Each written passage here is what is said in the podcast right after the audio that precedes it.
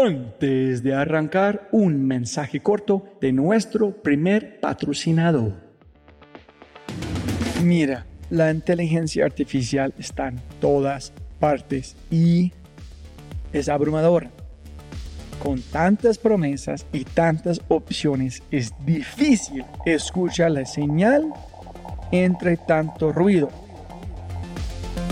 Eso es exactamente por lo que estoy tan orgulloso de celebrar y compartir con ustedes Adapta.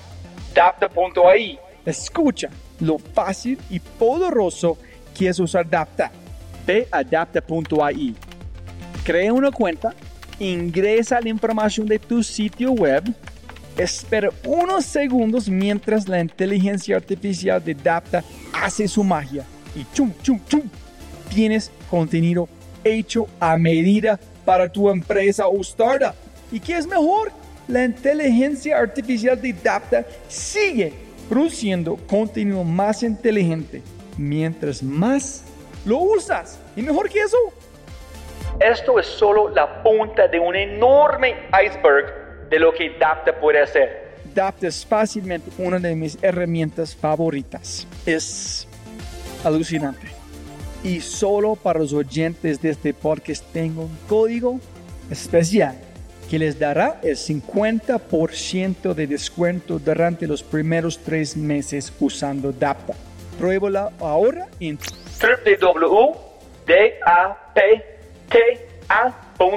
dapta.ai o haz clic en el link en la descripción de este podcast y aplica mi código podcast y crece tu productividad exponencialmente.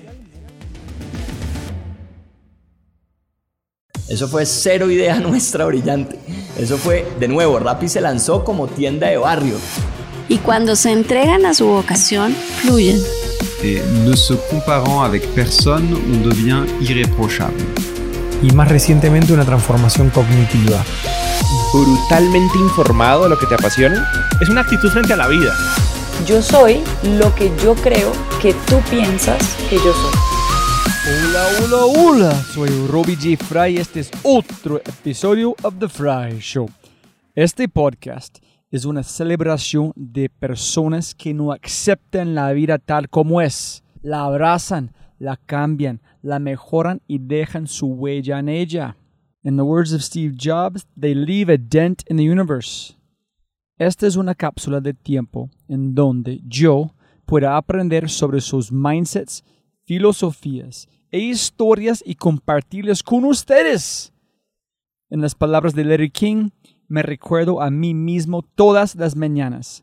Nada de lo que diga este día me enseñará nada. Entonces, si voy a aprender, debo hacerlo escuchando. Esta conversación con Mateo fue muy inesperada. No fue mi lista, pero casi al final de mi tour, hablando con varias, varias personas, su nombre empezó a llegar a través de, no sé, el universo en mi mente. Y yo dije, hey, yo quiero conocer, saber más sobre esta empresa Matelsa y sobre este señor Mateo Jaca, quien fundó esta empresa. Y la conversación fue muy, muy inesperada. Porque es, no sé, es, es, otro mundo completo o otra manera completamente diferente a ver la innovación. La entrevista, la conversación anterior con Ángela Gómez fue muy lindo en el sentido, muy lindo en el sentido de ver el proceso de la innovación. Esta es una manera de a ver como antropólogo el mundo de la innovación en un sentido, o biológicamente en un sentido, hasta la bacteria, en ver cómo funciona la innovación adentro de un sistema, pero un sistema como un ser humano, de verdad, un sistema biológico. Y suena, yo sé, en este momento como un poquito raro que estoy diciendo, pero después de escuchar esta conversación, voy a tener mucho, mucho sentido en que estoy hablando. Entonces, para mí fue el mejor episodio que he hecho este punto sobre la innovación solamente en el contexto de entender el mundo diferente. Entonces, hay mucho, mucho sabor en esta conversación para complementar los otros puntos de vista. Si es la primera vez que escuchas el podcast, bienvenido y muchas gracias. Espero que aproveches esta oportunidad de inscribirte al podcast en Spotify, Apple, Amazon, Google o tu player favorito. No olvides, si este podcast te parece espectacular, hay otras cosas espectaculares que puedes encontrar en thefryshow.com. The newsletter, convertirse en un miembro de The y obviamente si quieres acceder a los libros, podcasts, personas y lo demás que mencionamos en cada episodio, puedes encontrar todo en thefryshow.com. Más importante, si disfrutas este tipo de contenido, si escuchas con frecuencia y eres parte de una empresa, universidad o comunidad, ¿por qué no pruebas Quinto? Cambiamos mindsets de tu talento con microaudios a través de WhatsApp. Quinto es fusión nuclear para el cerebro. Quinto lidera la lucha por la abundancia mental, un mindset a la vez. Quinto.ai, K-I-N-N-T-O.ai, quinto.ai. Gracias. Y con ese dicho arrancamos con el show. Ese es número 23 de la Torre de la Innovación con el fundador de Matelsa. La innovación proviene de un cerebro blandito con el impresionante y como siempre brillante Mateo Viaja. Sonido, sonido, sonido. Y entonces tú vas grabando y después... Estamos grabando, yo casi nunca... La única cosa nada. que edito es mis bobadas. Tus cosas yo dejo. Ajá, las bobadas mías no las editas. No, después nunca, Ya, pero, ya, no- ya. pero nunca hay. Es que si Sí, tiene algo sí, que tú sí no hay. quieres decir, yo quito desde ya. No hay bobadas de imprudencia. Yo soy No, imprudente. un no esa, es, es la idea. Es que es en un talk show, es, es- puedes decir cualquier cosa como quieres de hablar. Ok. Entonces, primero, siempre puedes ganar más plata, no más tiempo. Entonces, muchísimas gracias por su tiempo. Y castíguenos para contextualizar la gente escuchando de otros países. ¿Quién eres? ¿Qué haces muy rápido? Eh, yo voy a interrumpir mucho para los detalles. Para. Eh, yo soy Mateo Jaramillo. Eh, soy el fundador de Matelsa, una empresa del sector textil. ¿Quién soy? Soy un idealista eh, que me gusta hacer que pasen esas, esas cosas. Eso es lo que hago. Mi propósito es servir. Ese es mi propósito. ¿En serio? En serio. es, es- después del podcast te cuento algo ya, porque es yo este podcast es encontrar en su sentido qué es innovación por un latino, si es importante entender, etcétera, etcétera. Y después del podcast con David Escobar, Ujú. hablamos de, dijo igual, de servir. Y yo sí, eso es, esa es innovación, es para servir, porque si tienes, si quieres servir, allá viene un propósito, o propósito viene la inspiración para despertarte Ah. todos los días, y allá viene Este es un algo camino, nuevo. un camino, exacto. Sí, menos de innovar para innovar, pero si quieres servir en ayudar a los demás, allá es imposible no innovar para mejorar algo, que para mí es la innovación. Entonces, pero, ¿tú eres de dónde? De acá de Medellín, Ah, ok. ¿En estudiaste dónde? en Cali. Estudié Ah, en Cali. sí, ok. En es- Sí. Cuéntanos sobre la chispa, sobre Matelsa, cómo nació la idea. Fue es como 12 años en este momento. Pero no es tan importante, yo creo que ahí no hay como tanto contenido porque, a ver, nace porque la vida me pone ahí. No es un gran chispazo ni una gran idea, no es tan sexy la historia, si sabes, no es tan como tan llamativa, como una cosa creativa, eh, no lo es. Es simplemente, eh, es simplemente que en la universidad me doy cuenta que, que en Cali la gente compraba la ropa supremamente costosa y en Medellín teníamos otra cultura. Compro ropa aquí de Medellín y me la llevo para las universidades. Creo una estrategia para conseguir mayoristas en cada una de las universidades y empiezo como un canal de ventas eh, para vender ropa en las universidades. Eso es básicamente. Pero no están diseñando ni construyendo No, la ropa, nada. comprando aquí comprando en Medellín. y vendiendo. Así empezamos. ¿En, qué estudiaste? ¿Qué estás Estudié estudiando? economía. Estudié economía. Ah, Ya está conectando puntos allá, ok. Eso, estudié economía y también porque la vida me puso a estudiar economía. O sea, todo lo que me ha pasado es como que me, me toca vivirlo un poco. ¿Y el diseño? ¿Dónde llegan al diseño en su vida? Porque donde gente escuchando, donde estamos en el edificio, yo voy a poner fotos, es divino. Tú dije cómo diseñaste. Entonces tiene que... es parte es- es- es el, yo creo que el arte y la ciencia revuelta es diseño. Yo creo que eso, eso es, eso es el, to- todo el mundo debería ser diseñador. Todo el mundo debería ser científico igual. ¿Sí me entiendes? Sí, Es tú un todo el mundo. ¿Tú conoces a Ricardo Peláez también? Sí. Eh, eh, arte más ciencias e imaginación, ¿no? ¿Qué dijo? Exacto, exacto. Entonces, no, mi, mi, mi familia de mamá es bastante artista, puede ser. Realmente me gusta la estética. Por ahí leí alguna vez, yo creo que es de un filósofo, creo que es Descartes, o, o no sé, que la ética y la estética son lo mismo. Imagínate la locura, la ética y la estética. Simplemente las cosas lindas están vibrando en una frecuencia especial y siempre tenido una atracción sobre las cosas lindas y funcionales. Es eso. ¿Y cómo fue el proceso de, listo, empezaste a vender en después qué pasó?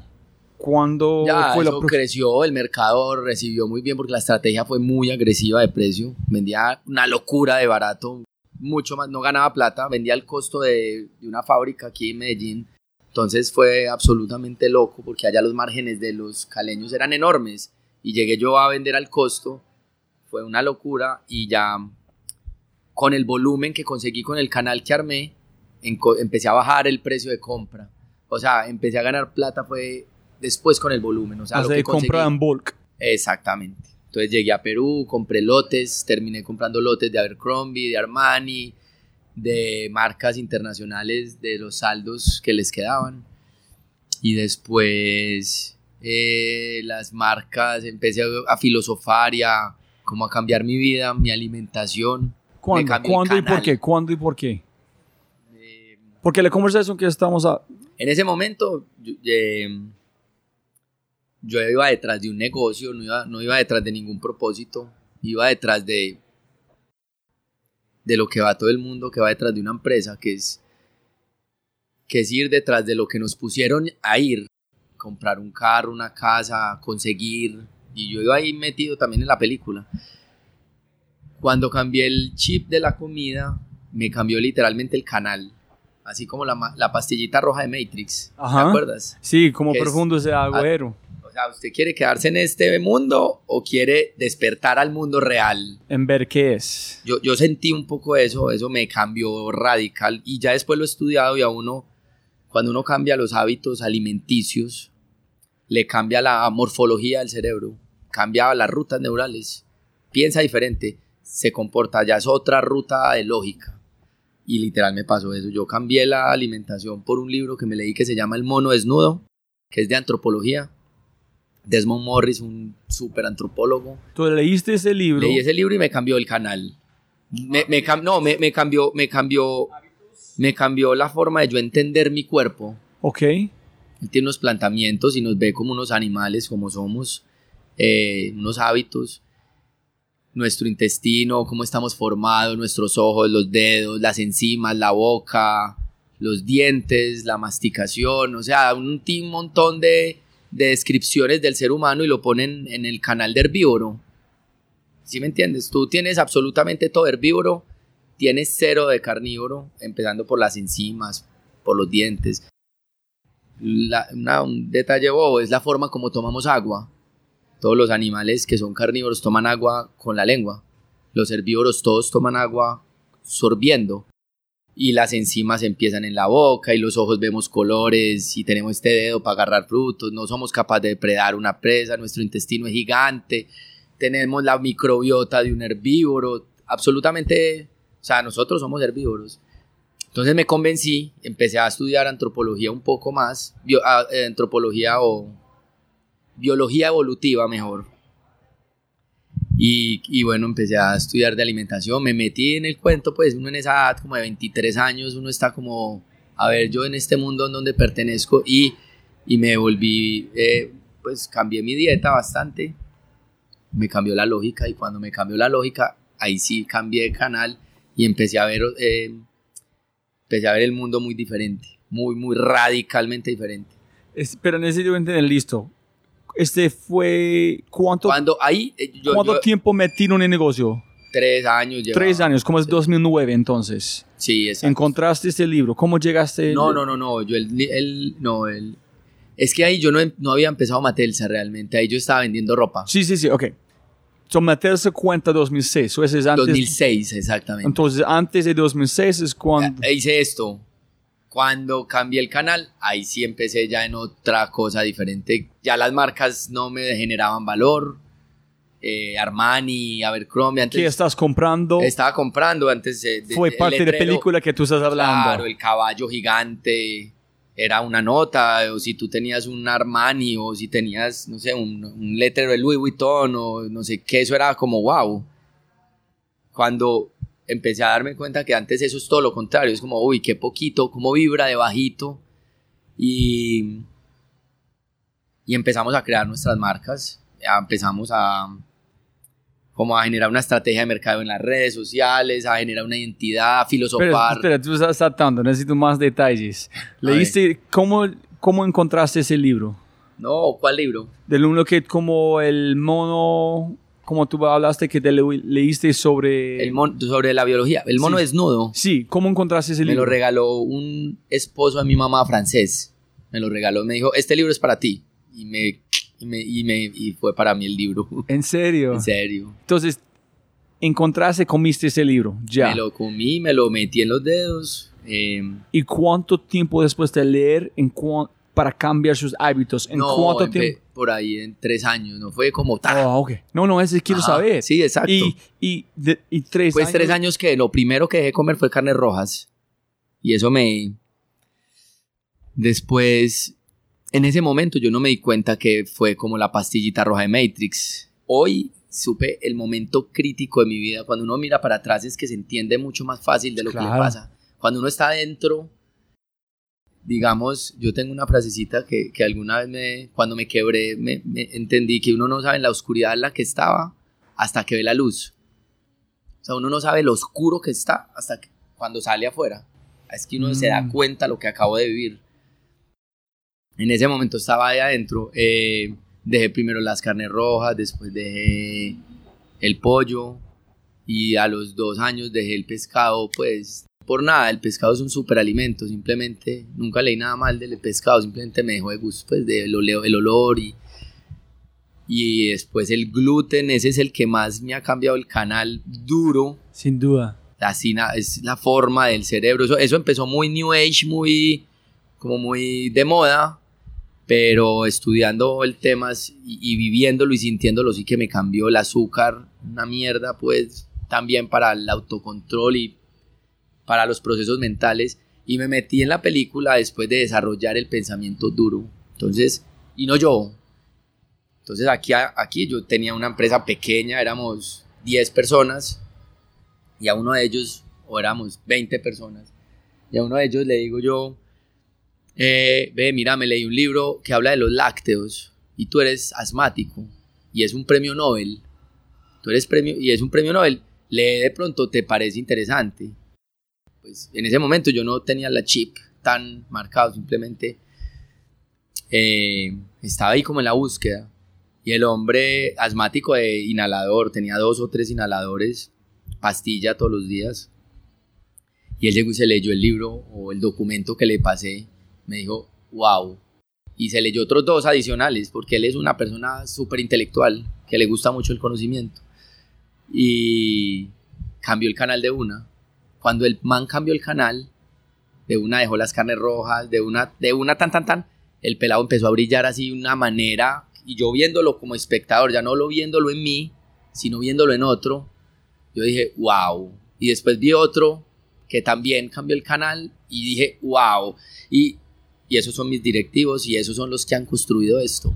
No soy yo, no soy el super rockstar, no soy el super creativo, no soy el super...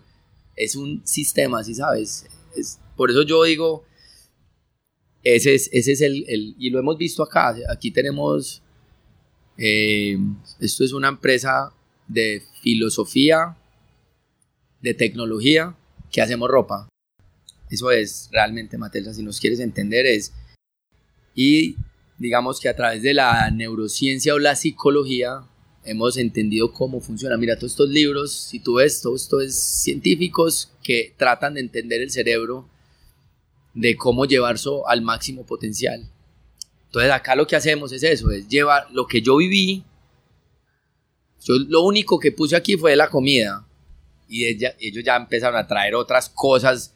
O sea, como, uy, uy, y empezamos a hacer tertulias y a traer gente, los pensadores número uno del mundo, y empezamos a hacer, a leer, a leer, a leer. Cada ocho días nos leíamos un libro. Éramos locos, loquitos, leyendo un libro cada ocho días, tres años. O sea, leímos 60 o 100 libros en, en esos tres primeros años. Después le bajamos al ritmo. En este Pero momento ¿quién son hacemos tertulias. personas? Los que están a mi alrededor. Hay unos que no fueron capaces de, de seguir el ritmo y salieron porque era un ritmo intelectual muy alto. Pero danos un contexto, ¿es 2006 que estás hablando? 2008, por ahí, 2000, ¿Cuándo arrancaste con este ritmo? sí, por ahí 2010. Arrancamos con ese ritmo duro y a empezar a construir ya el equipo, empezamos a... Pero en 2006 tú dijiste no más de otra marca. Sí. No hay propósito en esta marca menos de vender. No, un poco más. 2000.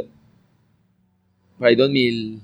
No sé, es que yo soy muy malo para, los- para esos tiempos. está bien, no sé, solamente es más para o menos. contar- 2008, 2009, no más gente.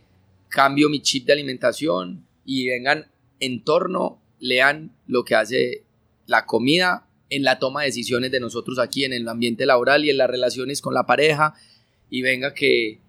Y, y de ahí empezamos a generar grupos de tertulia, o sea, de charlas y empezamos a empezamos a, a- a encontrar otras cosas o como encontrar el propósito y ya empezamos a hablar es de otras cosas entre todos sí Sí, no, es, es, es divina. Obviamente es tratando como visualizando este, este, este ritmo en esas personas y, y cada persona agregando a la mezcla, como un- Exactamente. sin carne, un sancocho de personas en pensamientos mezclado con un sabor delicioso. nosotros lo llamamos un modelo sistémico un modelo sistémico en el modelo sistémico no hay rockstar aquí Ni no hay, puedes planear. ni hay tanta planeación Es como orgánico, es muy orgánico basado en un y las decisiones no son de el super líder. Aquí no es la, la figura del super líder. Nosotros, mi labor principal es entregarle las herramientas a mi equipo. ¿Qué necesitan? ¿Qué necesitan? Eso, es- yo soy como el asistente de mi equipo. Y mi equipo es asistente de su equipo. Más que el es- super estratega. ¿Sí me entiendes? ¿Y cómo llegaste a la... Eso es un poquito separado, pero si alguien quiere trabajar con ustedes, ¿qué buscan en alguien que quiere trabajar por Matelsa? Número uno, cerebro blandito. Cerebro blandito. Que ¿Qué? sea capaz de cambiar de ideas a través de la argumentación. Y viene de... Racionalismo progresivo se llama eso. Buscamos que sean, que a través de la lógica puedan darle la vuelta. Te doy un ejemplo. De algo me tengo que morir cuando alguien se está comiendo a alguien y le dice, hey, vení, es que si fumas te puede dar cáncer. Ay, de algo me tengo que morir. Eso es una persona que no es capaz de cambiar ideas fácilmente. Eso mismo que pasa con su cigarrillo, pasa con sus procesos, pasa con su pensamiento. Ya tiene una estructura mental demasiado rígida. Nosotros buscamos personas con la morfología del cerebro que sea plástico o elástico, ¿cierto? Que sea capaz de dar la vuelta, dar la vuelta. Y eso se entrena. De hecho, por eso creamos el colegio, es entrenar rutas neurales para que sean capaces de dar la vuelta a través de la lógica.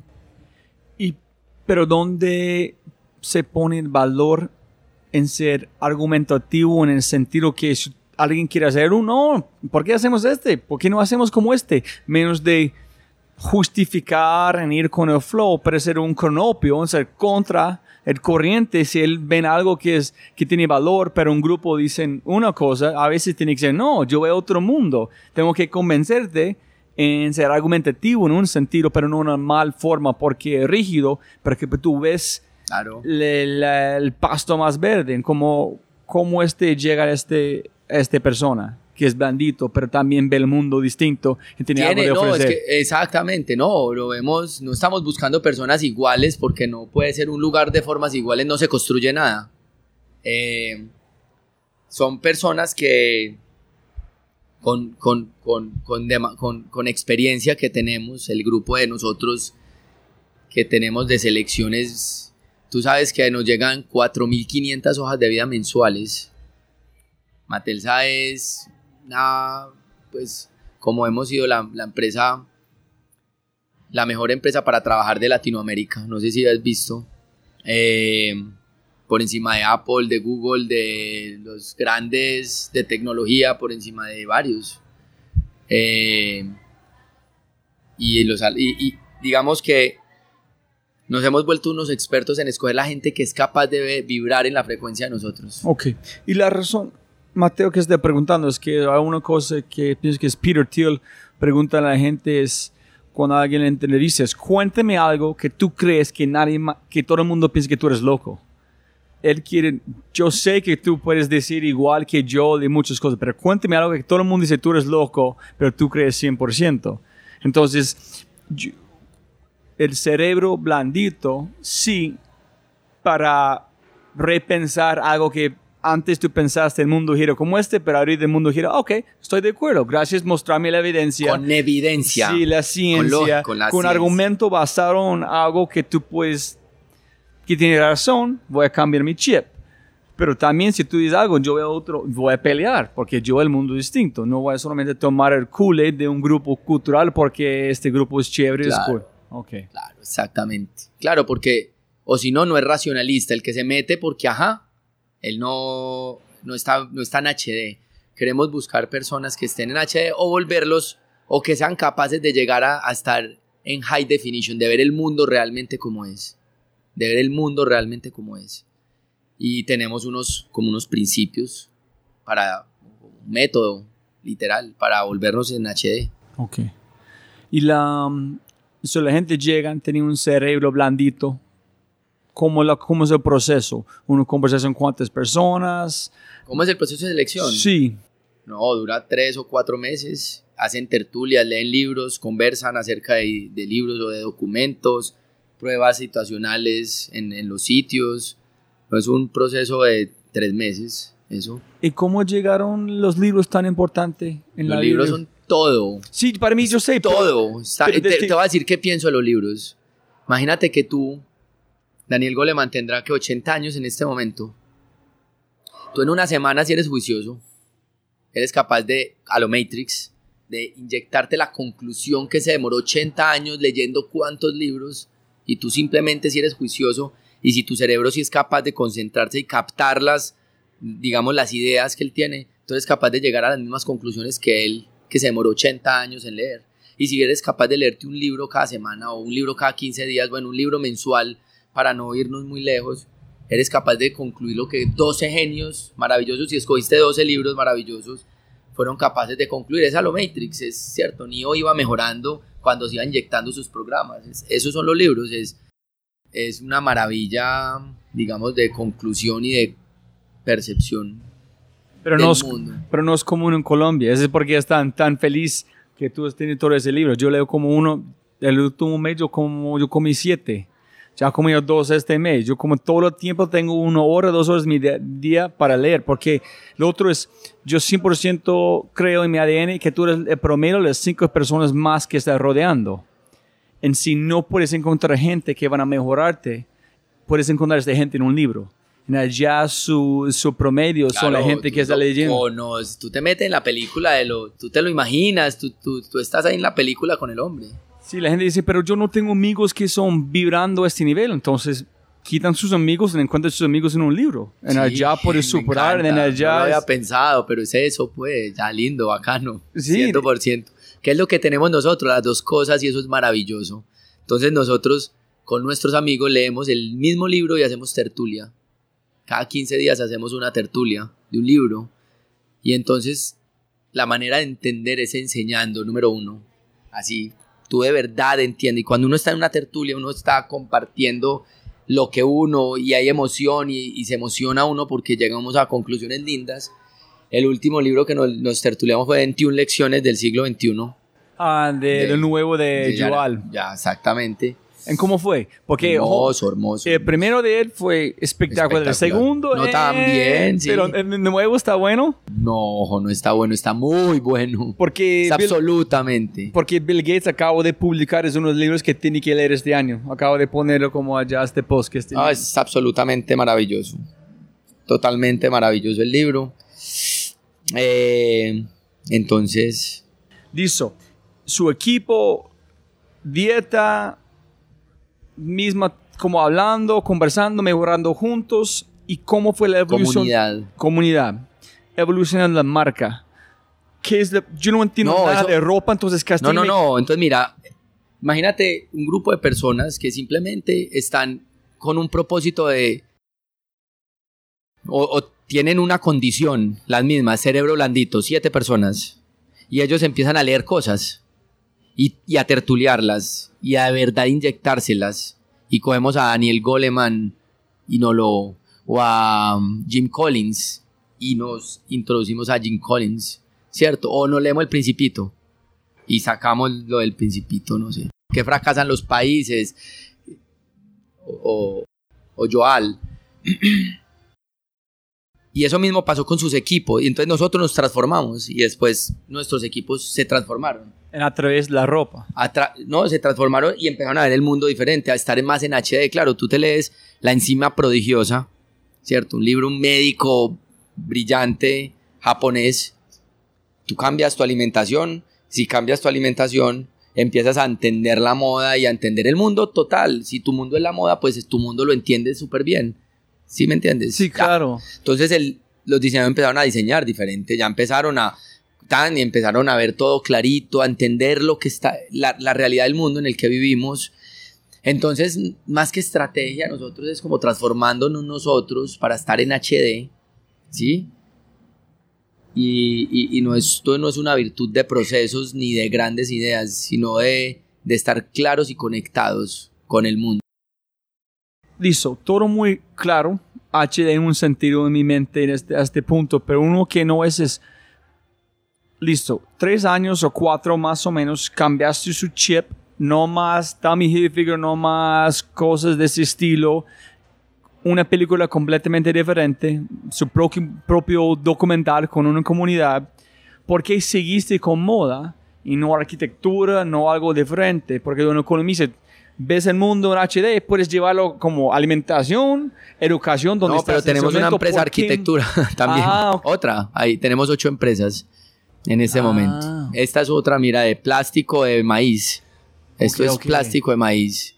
Tenemos el colegio, pues que no son empresas, todo esto está con un propósito de transformar el mundo, pero ¿por qué moda? Porque ahí nos puso la vida. Ok, Y yo sigo haciendo la tarea que me puso la vida, pues yo ya no la, la hago, pues, pero, pero pues seguimos con la moda. Para uno de los sectores más contaminantes, digamos más light, más explotadores, más explotadores, eh, es el, el sector desde adentro pues, con mayor capacidad de transformar, ¿sí sabes? Así. Ah, ok. Entonces más fue una consecuencia de una transformación de cambiar.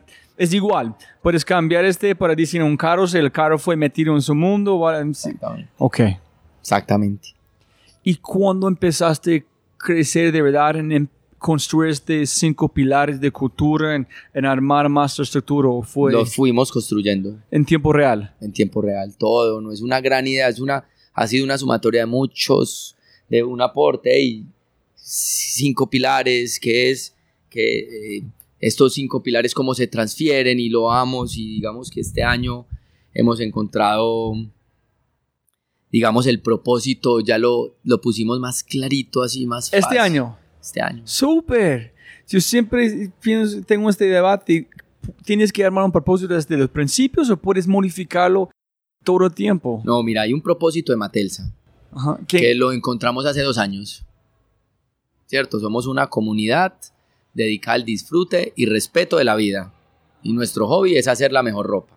¿Cierto? Estilo el Y de Simoncini con Apple. We just happen to make computers.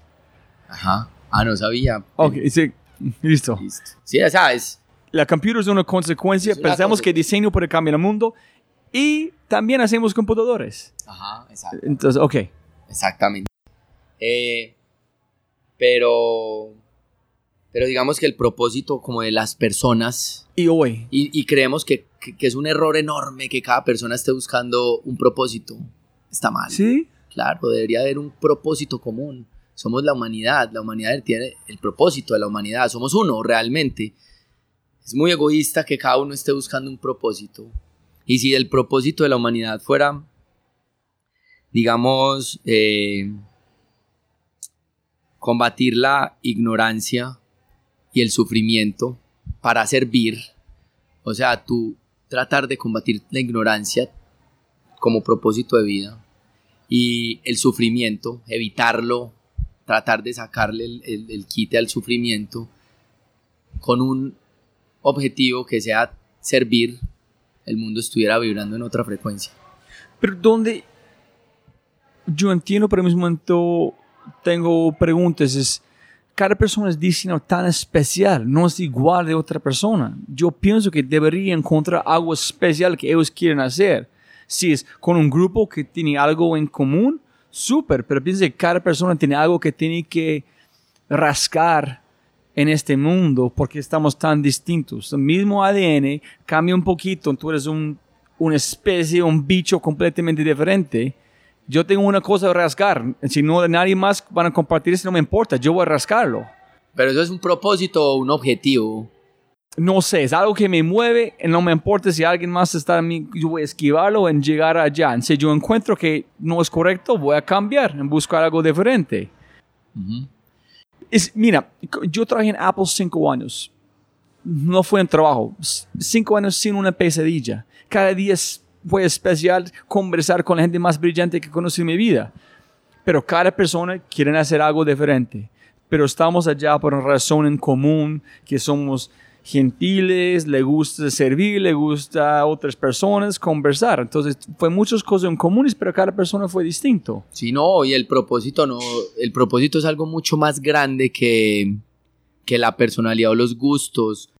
Es otra cosa. Eh, la eh, la- la- el propósito es el plasma donde se mueve eso de lo que tú estás hablando. Yo creo que es conceptual la diferencia que tenemos, es conceptual.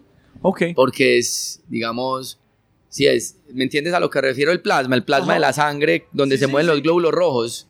Tú estás hablando de los glóbulos rojos, yo estoy hablando de la- del plasma. Ok, como el pegante en un sentido. Como el aire, no sé, como el agua de un pez o... Es por- Este quitar un montón de estrés de muchas personas escuchando para encontrar, sí, no, que- que encontrar mi propio propósito, puedo encontrar algo que gente se sienten igual en ser parte de algo más importante en uno para servir. En allá puede eliminar mucho estrés que la gente en común, porque es muy popular ahorita hablar de propósito, encontrar este. Encontrar el propósito es una pregunta demasiado angustiante, es como perseguir la felicidad, es un error absolutamente enorme, ¿cierto? En el colegio llegan los papás eh, y dicen, ay, yo quiero que mis hijos busquen la felicidad. Estás súper perdido porque la felicidad es una de las emociones, la angustia, la frustración, eh, el miedo, todos son emociones absolutamente iguales. ¿Quién dijo que son buenas o malas? En Occidente pensamos que son malas, pero tener todas las emociones, entenderlas, mantenerlas en, una- en- en equilibrio y chévere es más, es, es- es mucho más provechoso porque no existe la felicidad como la entendemos acá en Occidente, ¿sí me entiendes? Eh, es buscar plenitud. Eh, es exactamente lo mismo. Exactamente lo mismo. ¿Y cuál es el propósito nuevo de que ustedes están puliendo? Que No, eh, lo que estamos eh, trabajando ahora es hablando de plenitud, que es lo que entienden los... eh, lo que habla de Epicuro, de buscar la felicidad a través del placer que después no genere dolor. Esa felicidad de Epicuro, nosotros, como ya está esa palabra un poco manoseada en, en- nuestro idioma, de búsqueda de, de placeres, pero que después no generan dolor. Como buscar la, la- es un poco el budismo también busca eso. Eh, nosotros estamos hablando de plenitud. La reflexión ahora es qué se, qué se necesita para vivir bien, qué realmente se necesita para vivir pleno, ¿cierto? Entonces estamos en esa tertulia en este momento y tenemos nueve principios ahí bacanos. Cu- ¿puedes- cuéntame un poquito o no? A ver, yo claro que... El uno, que, El- dos o el- tres el que número. más toca su corazón es el Claro. que tú. Primero la alimentación. Ok. si no hay biología del cerebro, si, si- si tu cuerpo no está bien, es biológicamente imposible que tú estés bien. O sea, tú vas a tener malas emociones, vas a dormir mal, vas a... Ahí arranca todo, todo, todo, todo, todo. Es el principio fundamental de la vida para una bacteria, para una célula, para un gallinazo, para una vaca, para un tigre, para una lombriz. Todos están en torno a la alimentación. Cualquier cosa que viva está en torno a la alimentación. Los seres humanos comemos en un semáforo de afán. Está mal, está muy mal. Estamos en, en desincronía con, o, o desintonizados con, con el resto de la vida. La alimentación debe ser el eje de la vida de cualquier ser vivo, incluyéndonos nosotros. Para vivir pleno, número uno. Número come. uno. Eh, actividad física. Número dos. Absolutamente. Actividad física. Número tres, ocio. Fundamental, ¿cierto? Crear rutas neurales. El ocio lo que hace es que te saca el cerebro a un estado donde no está normalmente. O sea, te, te cambia de, como de chip, abre rutas neurales por otro lado. Si tú de aquí sales a hacer kitesurf, eh, llegas tus rutas neurales, llegan, llegan otras al momento de que vas a crear un proceso. Entonces en eh, el workaholic aquí no es bien visto porque no tiene el espacio de ocio para, crear, para hacer creación. Eh, la meditación. ¿Qué tipo de meditación ustedes o, o vos practicas? ¿Tienes un estilo o- Eh, o cuánto tiempo y no. cuándo? Todos los días yo hago, hago yoga, pues mi actividad física es motocross y yoga. Es una combinación un poco extraña. ¿Haces motocross? Pues, hago motocross y yoga. Motocross es una meditación para mí.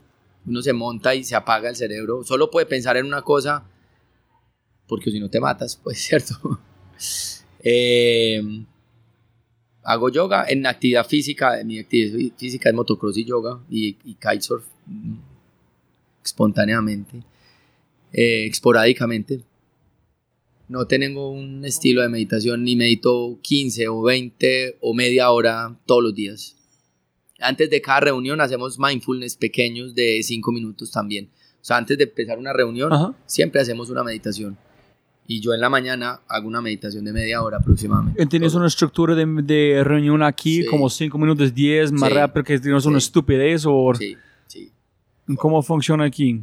Al punto como ese que tenemos, vamos a hablar, ese que tenemos que lograr. Son comités, hay un responsable, grupos de ocho personas máximo. eh, hay un responsable, hay una persona que es el, que es el dueño de la reunión. eh, principio fundamental de la reunión es la franqueza. La franqueza es el principio fundamental de la innovación. Sin franqueza no hay innovación. ¿En qué sentido? ¿Es diferente de honestidad? Franqueza es decir las cosas que estás Sí, pero es diferente de honestidad. Es diferente de honestidad, claro, porque hay un principio fundamental que acá utilizamos es... Tú no te puedes quedar con algo en la cabeza que tú estés pensando y esté en contra de. Tú puedes ser muy honesto y te quedas callado y eso es honestidad. Franqueza es decir, expresar lo que tú estás diciendo. Para eso tiene que haber una estructura de confianza. No es el super líder que tiene la gran idea, sino que lo pueden contradecir. Entonces eso es lo que construye, eso es lo que construye. Eso es parte de la, de Ok, la esencia de. Entonces, franqueza es más o menos la honestidad, pero un verbo, pero un sustantivo. Tiene que vivir la honestidad en palabras, menos de quedarse quieto. Sí, Sí, puede ser. ok. Chévere. Pero el, el hecho de no ser franco no quiere decir deshonesto. Yo creo que son dos significados diferentes. ¿Un complemento o qué? ¿Una receta bien hecha? ¿Qué? Yo le- la honestidad, ¿yo sabes con qué la, la copio mejor? Con el principio del respeto. Ah, ok. Para mí el respeto es honestidad, respeto. O O sea, decirte las cosas... ¿ah?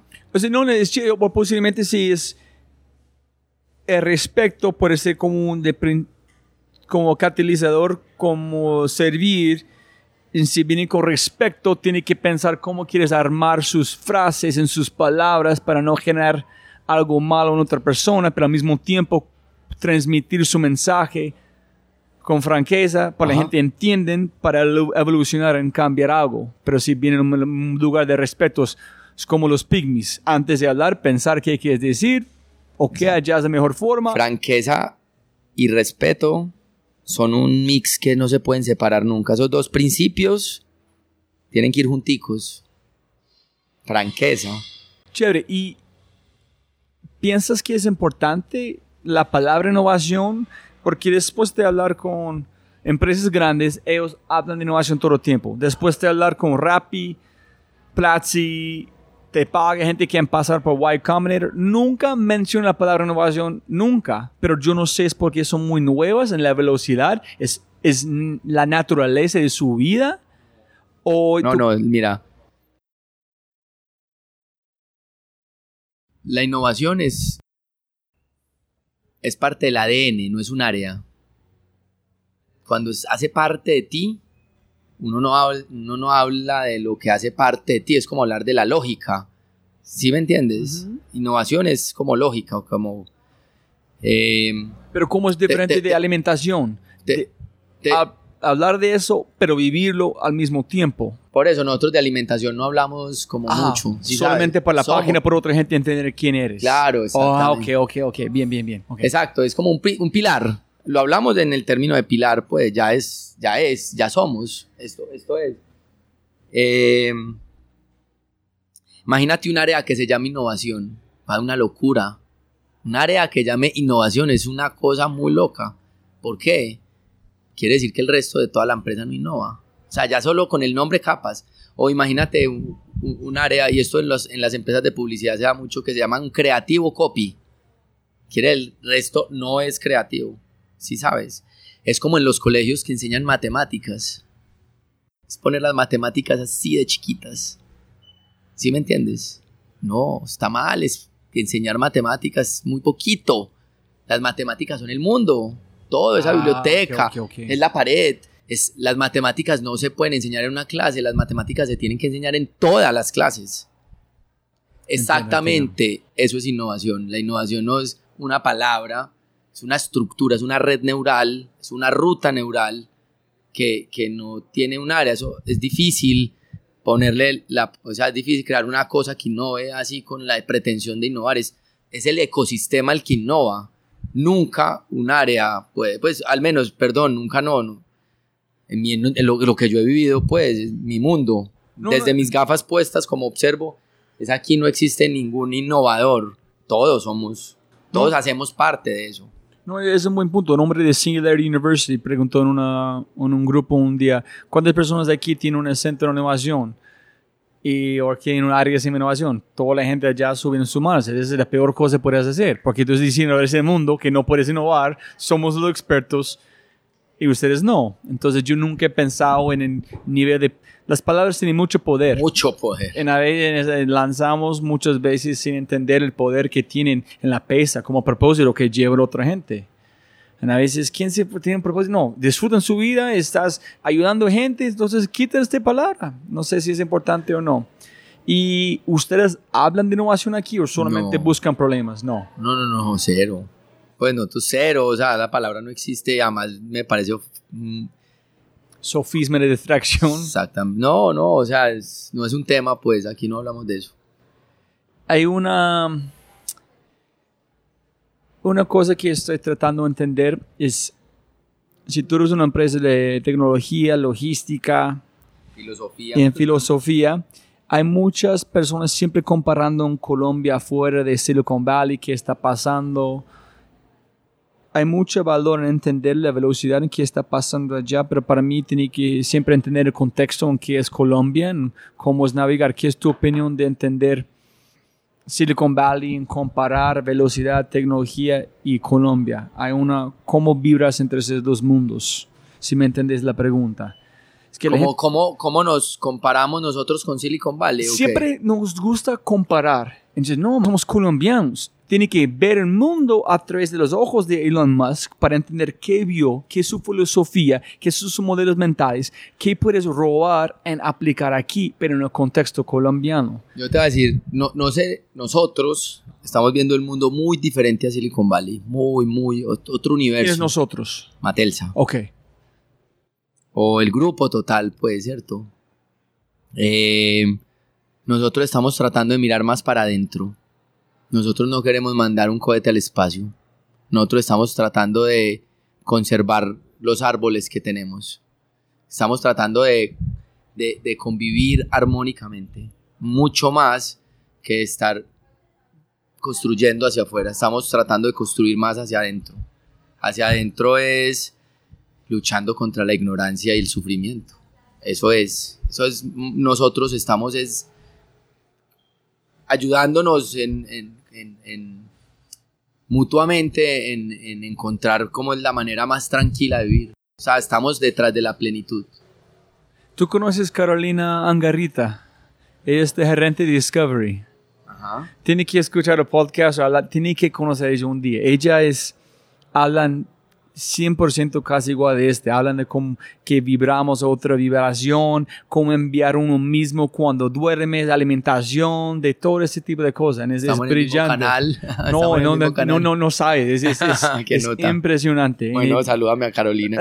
Me encantaría conocerla. no, tú tienes que hacerlo. Y mira, es, es muy lindo, Mateo. Nunca está muy preocupado aquí. Madre, voy a hablar con Mateo. No sé nada de ropa, pero voy a aprender. Pero no hablamos de ropa. No. Yo encontré que no es importante. Acá no es La importante. filosofía en cómo ustedes ven el mundo. Puedes cambiar ropa, poner cualquier otro artefacto en la historia es igual. Solamente un producto es diferente. Y sabes que se nos quedó ahorita pendiente que se fue por ahí en argumentos. Los nueve elementos de la vida plena. Que lo estábamos hablando, los principales, ¿te acuerdas? que, que era el tema importante. Yo te los voy a decir cuáles son. Súper. Que parece bacano cuáles son como los temas ahí importantes. Número uno, alimentación. Número dos, actividad física. Número tres, descanso reparador. Número cuatro, meditación. Número cinco, ocio. Número seis, comunidad. Por eso los amigos libros sí son importantes para desarrollar el intelecto, pero la comunidad es lo que te va a hacer vivir con calidad de vida. Entorno, cuidar tu entorno, las cinco personas que te rodean, la naturaleza esencial para recargarte, cómo es el aire que estás respirando, cómo es el agua, todo, todo lo que te rodea, fundamental cuidarlo. Eh, ocho, conocimiento. Ocho, el conocimiento, la ruta, los libros. Y nueve, el propósito. Si tú tienes estas nueve cosas claras, Pero tienes propósito allá. ¿Pero es Claro. propósito de, de la comunidad o propósito de uno? No, es. Yo, yo, yo, yo, es una opinión muy personal. No es que acá todos no, tienen no, que tener ah, el mismo no, no. propósito, no. Mi opinión es que el mundo está errado, el que está buscando un propósito está, está mal, es, es demasiado poquito. El que busque un propósito inferior a servir está buscando muy bajito. Eso es lo que Ah. pasa, ¿sí sabes? O sea, yo creo que si todos nos enfocamos en servir, estuviéramos viviendo en otro planeta diferente. Eso es eso, un poco. No, es la razón que te pregunto mucho. Es porque Entonces, mi como- propósito, cualquier propósito, pero mi propósito es luchar o, o- o tratar de combatir la ignorancia y el sufrimiento para servir. Esto- estos nueve elementos son lo que nosotros estamos en búsqueda, eso es lo que nos separa a nosotros de Silicon Valley. Ellos están detrás de crear y crear y crear y crear y hacer cosas muy wow. Nosotros hacemos cosas muy wow, pero que nos ayuden en este propósito. Este es el propósito, en estar en paz, ¿sí me entiendes? Ajá. En vivir en armonía con la naturaleza. Y ahí es donde creamos. Por eso nuestras, pues, tenemos un colegio y no mandamos eh, cohetes al espacio. Tenemos una empresa de bioempaques que hacemos plástico, eh, plástico desde el maíz o desde la caña de azúcar o desde la yuca. Y no tenemos una empresa pues, de robótica o de... ¿Sí me entiendes? O sea, tenemos una empresa que hacemos casas sustentables y ta, ta, ta. Estamos, eh, estamos como en, en- en otro, en algo que nos ayude a vivir en equilibrio como, como, como, por eso estás en el espacio que estás. Basaron esa es nueva. ese nueve. en es- buscando esas nueve cosas para vivir bien. Y descansar, descansar Descanso reparador. Es que es chévere porque Freddy Vega dijo, si de verdad quieres ser creativo, tiene que aburrirse, que es hacer absolutamente nada, correr, caminar, bañar, no es ser con- conectado con tecnología, tiene que dar su, su cerebro un poquito de... En la gente no, no le gusta hacerlo, es casi imposible porque estamos tan adictivos a como siempre hacer algo menos de aburrirse. En aburrirse es como este, puede relajar, eh, como llegar en, la, en el modo Z, con las ideas inconscientemente entran, que lo más importante, pero la gente no, no le gusta descansar. Piensa que es, es acto no productivo, pero es más productivo que puedes hacer en un sentido. Total, total, total, total. Este está, es pensar en biología, digamos que la, la neurociencia nos dio el camino porque antes había muchas opiniones, pero eran opiniones. La neurociencia es la biología, la, es la, la, la física, química y biología del cerebro. Y, y lleva cinco años, eso es muy nuevo, pues, o sea, apenas algunos de estos pensadores, la mayoría del MIT eh, y de Harvard, eh, está, es, es, es, es como entendiendo ahí qué pasa con el cerebro realmente, que no sean especulaciones, pues. Entonces eso nos ayuda a entender muy bien qué pasa con el sueño reparador, qué pasa con el ocio, ese, ese tipo de actividades como qué pasa con la música que estamos hablando ahora, qué pasa con la música cuando tú tocas o cuando bailas, qué pasa cuando bailas. Es el baile de la ruta. No, yo estoy en un... Me gusta más que la música, el ¿Sí? baile. Personalmente, pues no que me guste, sino que si es de entrenar algo en el cerebro que vibre alto, es el baile mucho más que la música. Conecta al cerebro de unas formas maravillosas. Yo nunca he pensado en baile en ese sentido. Voy a investigar más porque Carolina Azate, que, están, que habló de voz de Open Lab, es una fanática de, de bailar. Entonces yo nunca he pensado en ese sentido que la parte, si puedes medirlo visualmente, qué está pasando en el cerebro con las conexiones cuando baile. Nunca he pensado en este. Solamente fue un acto de, de alejarse de su ego en un sentido para conectar con algo más, más profundo de uno. Tú sabes, algo muy interesante es, si tú miras la revolución de, de la Tierra, donde está Colombia, estamos mucho más cerca a la, la parte más veloz en nuestra sangre, vibran y mueven más rápido de algo en Inglaterra, algo como en Holanda. Claro. Es porque bailamos y movemos diferentes, basado en esa, este plasma que tú hablaste, ¿no? Esta energía. Total, buen dato, no sabía. No, me encanta. de un, de un gran mentor mío. Eh, y antes de terminar, eh, Mateo, ¿cuán- tú estás en educación ahorita, no matersa, pero tienes su colegio. ¿Cuánto qué? Tú tienes su colegio, ese es donde estás metido en ese momento, Sí, su yo soy el director del colegio. Cuéntame cómo originó esta idea y qué es exactamente para la gente escuchando. El colegio se llama HOLS, Holistic Schooling Society. Eh, a raíz de una necesidad, porque no encontré colegios para mis hijos, y es modelo educativo basado en lo que creemos, en habilidades, eh, en las habilidades que se requieren para, el- para cuando ellos salgan al 2030, estar en un mundo y puedan servir. Entonces aquí la meditación es más importante que aprender cuál es el río o la capital de X o Y.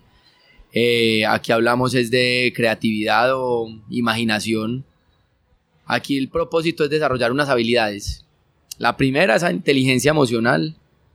Es el eje trabajar en equipo. Yo creo, estoy absolutamente convencido que la época de las superestrellas se acabó. No creo que, que Steve Jobs sea tan superestrella como lo pintan. Creo que él tenía un equipo absolutamente brillante que no brilla simplemente porque nos enseñaron es a, meter la culpa a alguien. O sea, él es una consecuencia. es una consecuencia lo que le tocó vivir. Pero se trabaja es en equipo. Entonces en equipo solo se trabaja bien cuando hay inteligencia emocional. Eh, ya los problemas son mucho más complejos que antes. El 2030 va a requerir otra, otro nivel de conexión que un solo cerebro no va a ser capaz de resolver.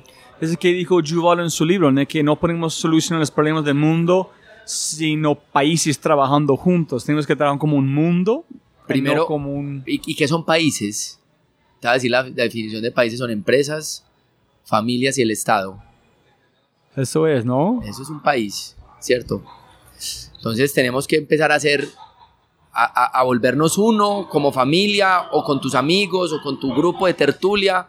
Y eso solo pasa cuando hay inteligencia emocional desarrollada. Si no, no pasa nada. Eso se aprende. Si, si seguimos en un mundo egoísta donde cada uno resuelve su universo porque no es capaz de encontrar cómo vibrar con otros, vamos a seguir destruyendo el mismo país como lo venimos destruyendo, el mismo mundo. Entonces, eh, la parte número uno... Número es, uno es inteligencia emocional. en después que viene. No, son desarrollo de habilidades, agilidad y adaptabilidad. Cognitivo, que tú dices, el próximo paso. Ah, el pro- ah, bueno, entonces son tres ciclos. sí, sí, los ciclos. Primer ciclo es inteligencia emocional, el son ciclos de cuatro años. No hay exámenes, no hay años. Eh, los profesores son en la mayoría o antropólogos o psicólogos, es, es a través de entrenamiento del pensamiento. El segundo ciclo es de inteligencia cognitiva y se desarrolla a través del autoconocimiento, o sea, es eh, autodidacta. Esas tres, cuatro años pasan de, de jugar para desarrollar la inteligencia emocional al ciclo de aprender solos para desarrollar la inteligencia cognitiva. Desarrollamos ahí habilidades de capacidad de comunicación, capacidad de abstracción, de hacer un elevator pitch en serio, capaz de entender un concepto y volverlo pequeño. Eh, habilidades que se van a requerir. Y la última es etapa de ciclo de proyectos. Lo que queremos desarrollar en el ciclo de proyectos es el pensamiento sistémico. Es que eh, pertenezcan en, la, en el mundo a algo. A través de los proyectos queremos conectarlos con el mundo. Eso es, ese es el colegio. Bacanísimo, ¿no estás Una disfrutando? nota. Hermoso el proceso, hermoso. Me imagino porque abrió un otro canal de educación que tienes que saber de- que van a mejorar toda la empresa también, ¿no? Sí, claro, total.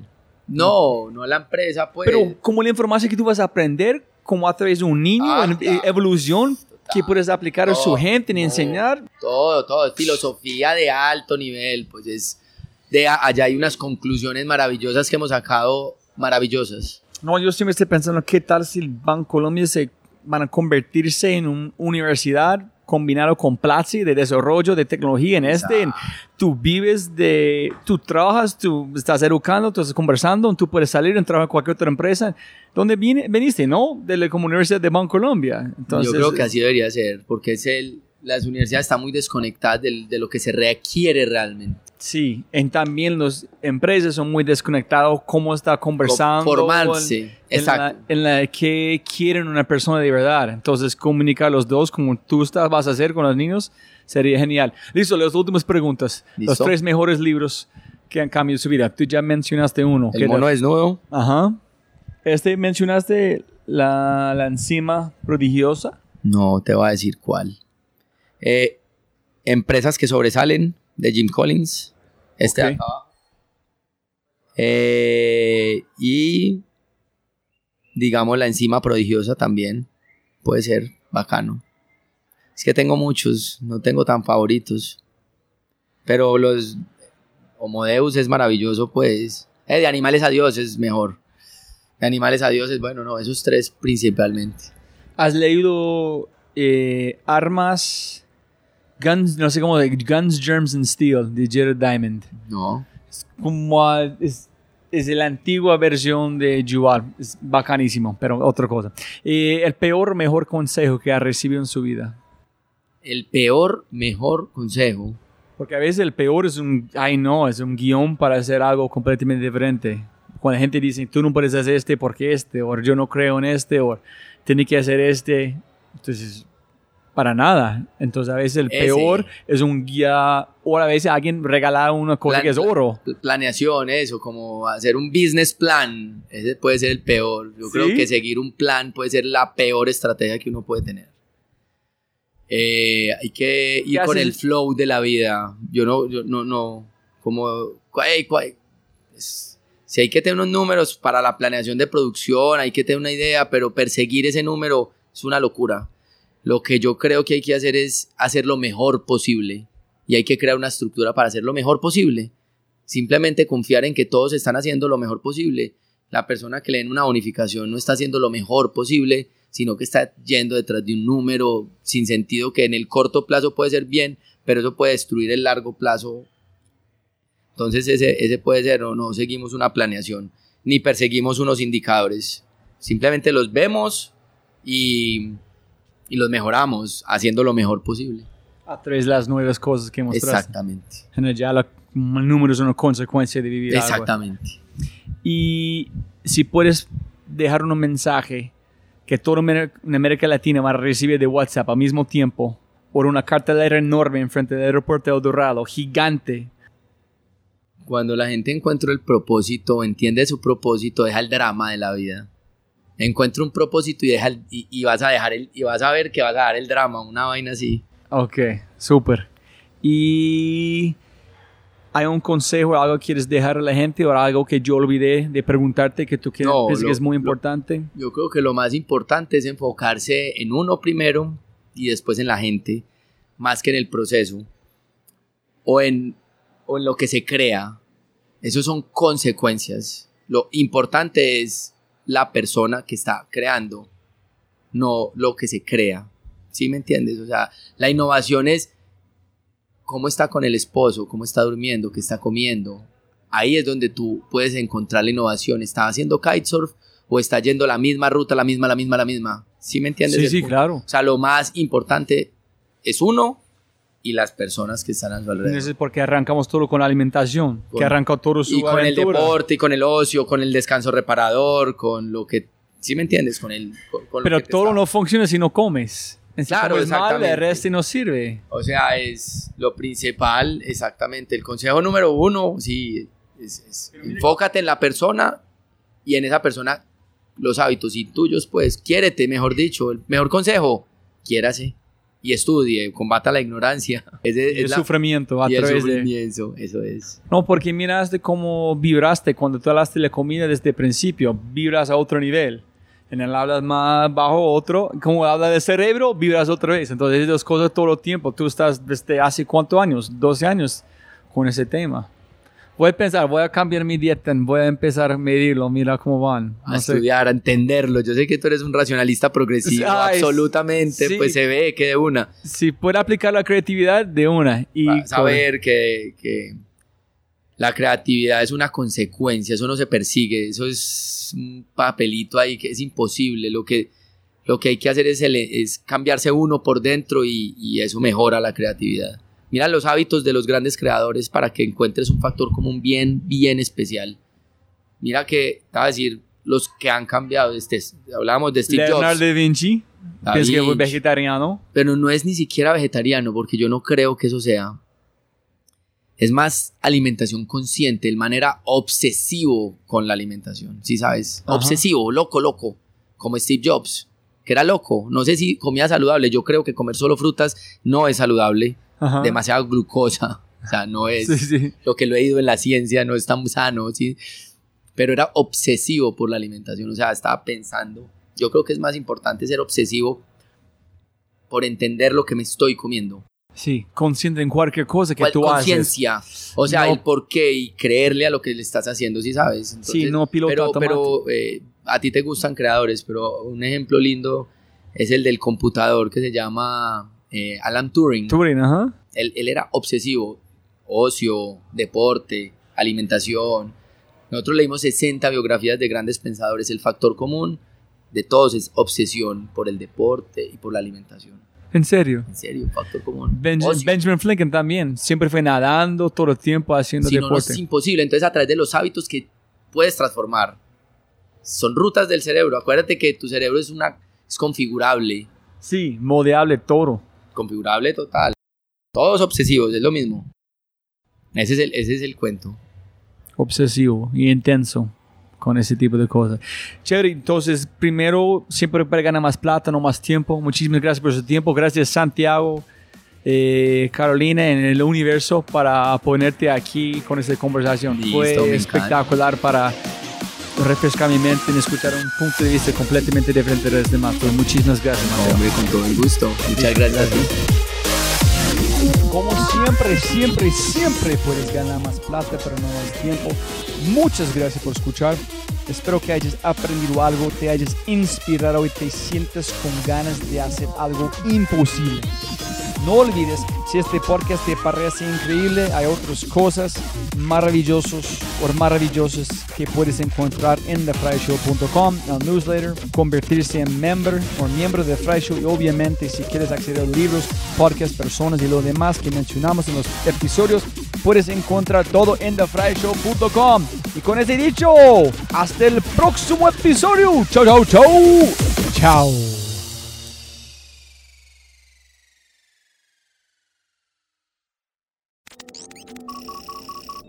Como siempre, siempre puedes ganar más plata, pero no más tiempo. Muchas gracias por escuchar.